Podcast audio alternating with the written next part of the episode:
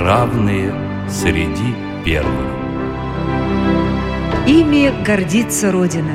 Передача о знаменитых россиянах, чья инвалидность не стала препятствием для труда и творчества.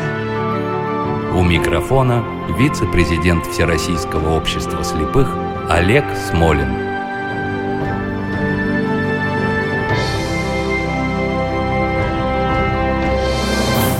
Здравствуйте. Герой нашей программы сегодня имеет столько титулов, званий и достижений, что простое их перечисление заняло бы половину эфирного времени. Итак, депутат Государственной Думы, первый заместитель председателя Комитета Государственной Думы по информационной политике, чемпион мира, трехкратный чемпион Европы, шестикратный чемпион России, многократный призер чемпионатов мира и Европы по армспорту среди здоровых людей, чемпион мира, трехкратный чемпион России по пауэрлифтингу, Среди инвалидов альпинист, экстремал, телеведущий. Как слушатели, вы уже вспомнили, кто наш сегодняшний герой? Пока вы напрягаете память, мы начнем с его любимого поэта и барда Владимира Семеновича Высоцкого. Кто захочет в беде оставаться один, кто захочет уйти Зову сердца не внемля, но спускаемся мы с покоренных вершин. Что же делать и боги спускались на землю? Так оставьте ненужные споры, я себе уже все доказал. Лучше гор могут быть только горы на которых еще не бывал, на которых еще не бывал. Итак, герой нашей сегодняшней программы Владимир Александрович Крупенников. Здравствуйте, Владимир Александрович. Здравствуйте, Олег Николаевич. Здравствуйте, уважаемые слушатели. Расскажите, пожалуйста, о том, как вы дошли до жизни такой, как начиналась ваша жизнь, о детстве, родителях, школе, я родился в Москве. Мама госслужащий была, папа конструктор-изобретатель. Э, я закончил десятилетку французскую спецшколу, потом поступил в Институт тонкохимической технологии. И после второго курса обучения меня забрали в армию. Ну, в детстве я увлекался спортом, занимался плаванием, дзюдо, рукопашным боем. В армии я чуть-чуть не дослужил, будучи в звании сержанта срочной службы, я при исполнении служебных обязанностей службу проходил в Крыму, получил тяжелейшую травму позвоночника. Я упал с очень большой высоты. В общем, с этого момента началась новая, скажем так, жизнь. Я оказался сначала в военном госпитале в Симферополе, потом в военном госпитале в Москве. В госпитале я пролежал только полгода. Потом было множество реабилитационных учреждений, санаториев. В основном ездил на реабилитацию к Валентину Ивановичу Дикулю, занимался по его методике силового восстановления. У меня парализовало ноги, и врачи говорили, что никогда не смогу ходить, но ценой неимоверных усилий, которые занял не один год, я все-таки научился немножко ходить на костылях, и это мне позволило в свое время закончить институт. Я уже поступил в другой институт, заново пошел на первый курс, стал по специальности математиком, информационные технологии. А что это был за другой институт? Это институт на Лосино-Островской, он очень много раз менял свое название, сейчас он, по-моему, называется я вам подскажу, Московский государственный гуманитарно-экономический университет инклюзивного высшего образования. Вот тогда. Да, вы его выпускник, а я его почетный профессор. И мы специальную программу делали, я думаю, не грех порекламировать, да, потому что действительно один из лучших университетов для ребят с инвалидностью и для не только для них. Я думаю, не грех, если мы порекламируем и скажем, что там реализована правильная модель инклюзивного образования. Согласитесь? Согласен, да. Я тоже часто посещаю этот институт. Мы дружим с ректором. Я стараюсь тоже свой опыт как-то передавать, помогать этому вузу, потому что есть там проблемы с общежитием. Ну, надеюсь, что этот такой уникальный вуз будет э, только развиваться. И мы надеемся, там проводились специальные заседания президентской комиссии по делам инвалидов. Когда-то Дмитрий Анатольевич Медведев проводил там специальное заседание по трудоустройству. А правильная модель инклюзии – как мы согласились, заключается в том, что когда-то он создавался как э, институт только для инвалидов, а потом туда стали принимать здоровых студентов. И вот тебе доступная среда есть, преподаватели, знающие, как работать со студентами с инвалидностью, есть, студенты учатся вместе. Трудоустройство на уровне 85%, если мне не изменяет память, при том, что, как мне говорила госпожа Сьюзен Спанжен в Соединенных Штатах Америки 20 лет тому назад, даже там около 70% всех инвалидов по зрению безработны. То есть это вот правильная модель инклюзии. Я извиняюсь, я не мог не отвлечься. Я просто хочу сказать, что когда я там учился, там не было вообще никакой доступной среды. Конечно. И я каждый день на четвертый этаж поднимался и спускался вот на костылях. Хотя это был институт для инвалидов. Да. А теперь для всех, а доступная среда уже существует. Есть. Александр проявить-то характера пришлось немало. Что помогало восстанавливаться, укрепляться, занимать место в жизни? Ну, безусловно, больше всего мне помогли вначале родители. Они тогда работали, помогали, вразумляли. С их подачи я пошел и вот в этот реабилитационный центр Дикуля, с их подачи я пошел заново учиться в институт. Отец меня всячески сподвигал, ныне он, к сожалению, покойный, сподвигал меня на занятия спортом, восстановлением вот, физическом по системе Дикуля. Друзья хочу сказать огромное спасибо многим друзьям, школьным, институтским, которые меня в тяжелый момент не оставили. А потом, я считаю, что больше всего мне помогала православная вера. Я через какое-то время покрестился, воцерковился, стал православным человеком. И вот я считаю, что по жизни больше всего мне помогает Господь Бог и ведет меня каким-то ему только изведанным путем. И в этой жизни очень много интересного и значимого для меня по его воле случается. Но у меня такое ощущение, Владимир Александрович, что вы придерживаетесь известной э, русской формулы «на Бога надейся, а сам не плашай. Вы знаете, эта формула-то, в общем, она ни в чем не противоречит, Абсолютно. потому что Господь помогает э, тем, э, кто Что-то делает. делает сам, а целиком все за человека Господь не делает. Поэтому вот именно вот эта синергия человека и Бога, она и дает, мне кажется, максимальных результатов. Да. Владимир Александрович, кстати, продолжая эту самую тему, не все наши слушатели знают, что вы одним из первых в таком положении прыгнули с парашютом, совершили восхождение на Казбек, затем на Эльбрус, причем в роли капитана команды, организовали акцию по следам Суворова на инвалидных колясках через Альпы – прошли через четыре перевала, путешествовали по рекам Заполярья, по горным рекам Камчатки сплавлялись и так далее, и так далее. Откуда такая любовь, как сейчас модно говорить, к экстриму? Ну, у меня была всегда любовь э, к природе и к путешествиям. Это, наверное, заложилось еще в школе. У нас были преподаватели, которые нас брали в походы, ездили, мы путешествовали. И любовь вот к путешествиям, к туризму всегда во мне жила. Просто, конечно, реализовать это, будучи инвалидом на коляске, немножко сложнее, особенно в 90-е годы. И первым моим, в общем, таким серьезным вот испытанием это было восхождение на гору Казбек. Тогда известный путешественник Дмитрий Шпаро пригласил меня участвовать в международной экспедиции на Казбек. До нас этого никто не делал. Вот она у нас удачно завершилась. Было, конечно, очень тяжело, но это было каким-то таким вот, наверное, стартом в моей жизни вот э, экстремальных таких путешествий. Я понял, что даже будучи на инвалидной коляске, при определенной помощи здоровых людей, волонтеров, э, в принципе, можно добиться очень многого. И можно совершить очень много интересных э, и красивых путешествий, походов. И самое главное, об этом потом рассказать другим ребятам, которые оказались в тяжелой ситуации, оказались, может быть, замкнуты в себе, замкнуты в своих четырех стенах. Просто хотелось им показать, что жизнь не заканчивается, и в любом состоянии человек может жить очень интересно и э, плодотворно, скажем так.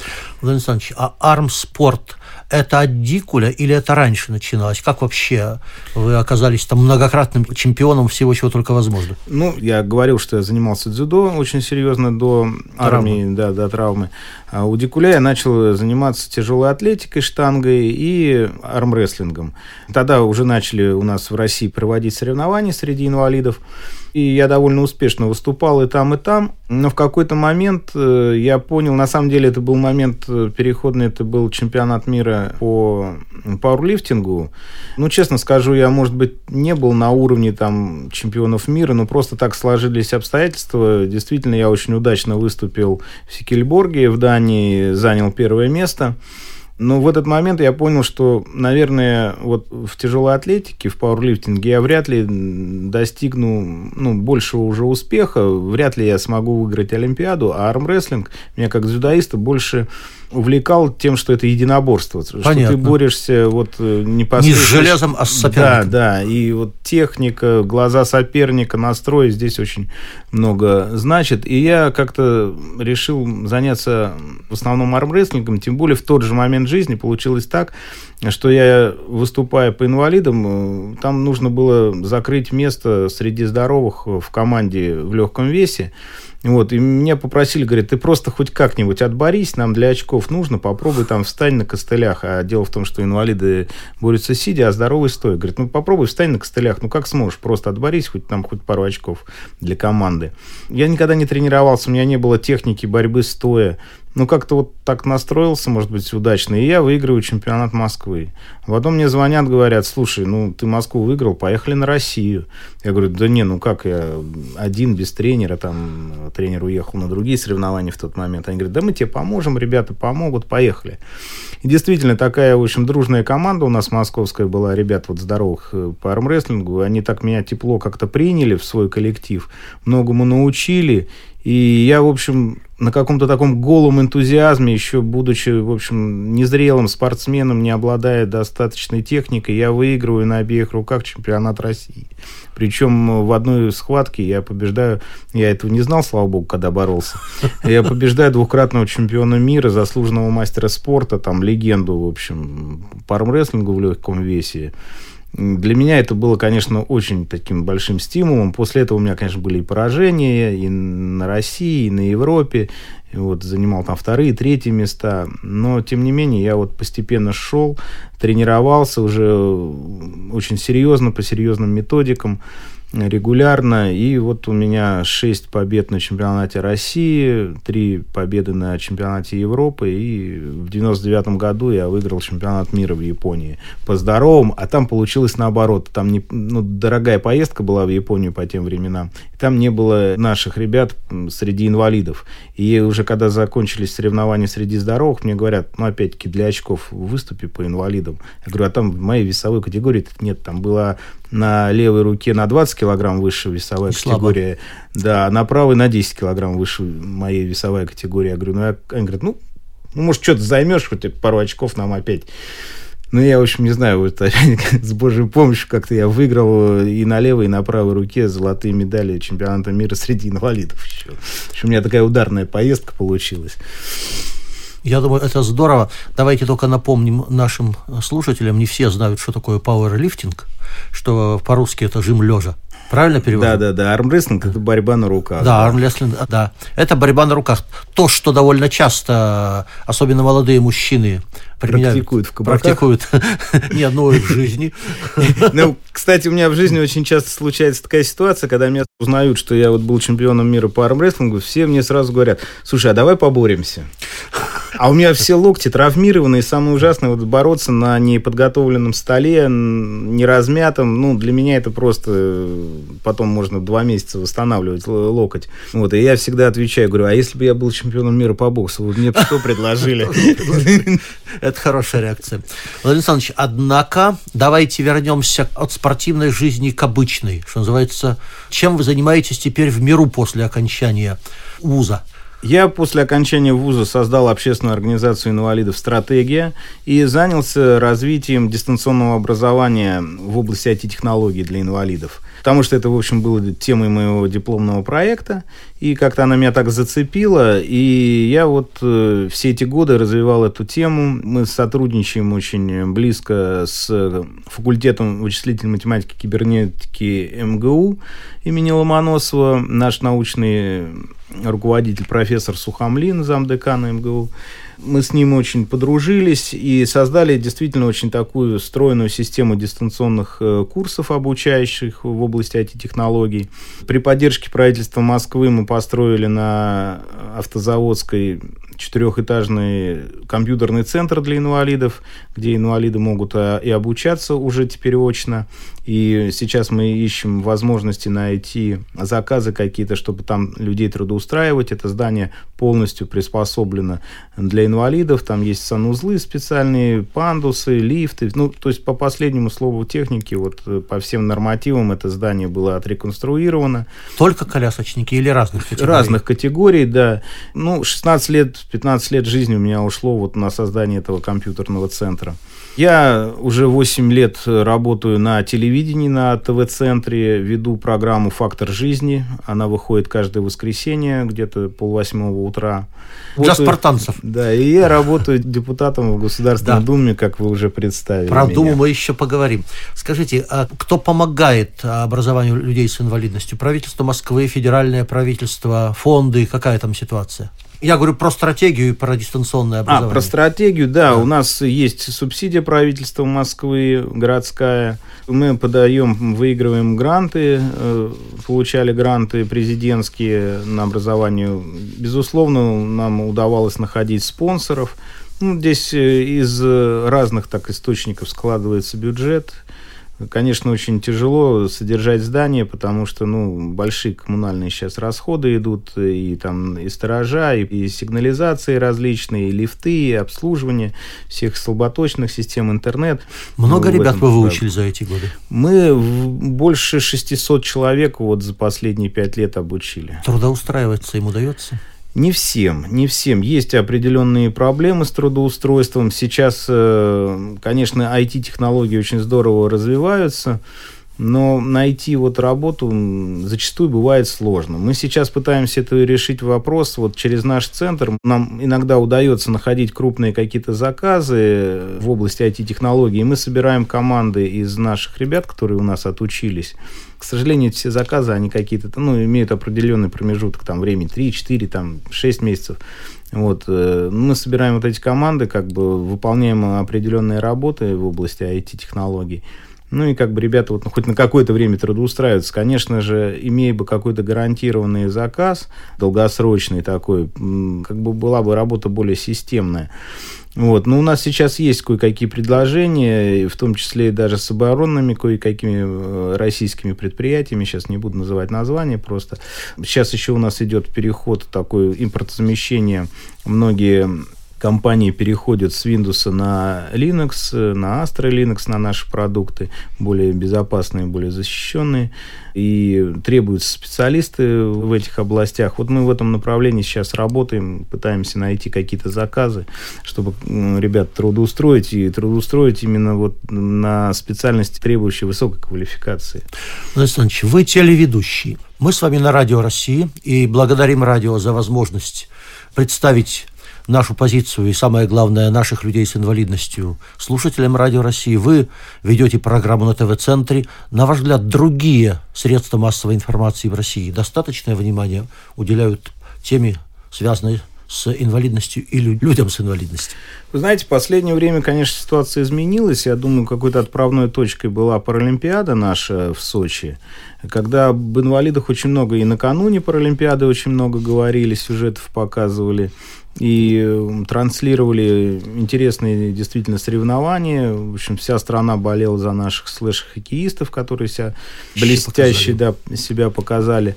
И с этого момента как-то, да, я смотрю, инвалидная тематика, я, конечно, считаю, что в недостаточной степени, но она стала присутствовать на федеральных каналах.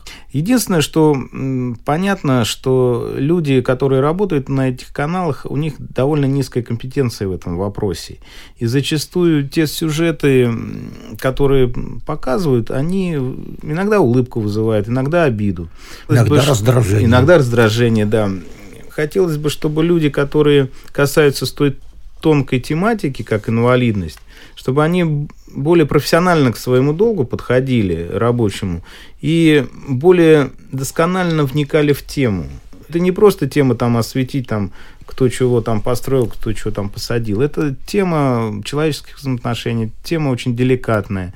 И неправильное отражение ее может э, создать неправильное отношение к инвалидам. Это может других людей, инвалидов, где-то обидеть, где-то расстроить, где-то разочаровать лишить надежды в этой жизни. Поэтому здесь надо подходить очень с правильной так скажем, позиции и, самое главное, профессионально подходить.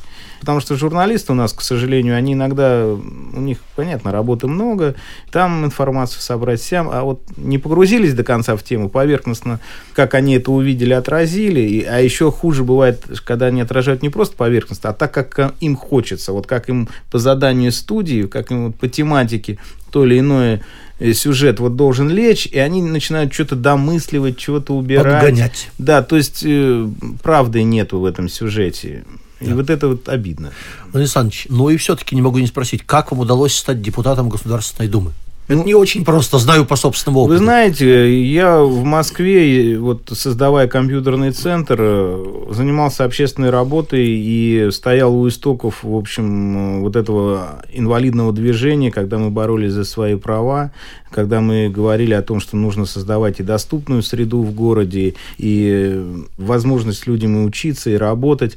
В общем-то, мы всегда находили понимание правительства Москвы э, в этом вопросе. Ну, я был, наверное, довольно активный в этой части. И я был членом общественного совета города Москвы. Э, сейчас она общественная палата. Я был членом общественного совета ЦФО, Центрального федерального округа.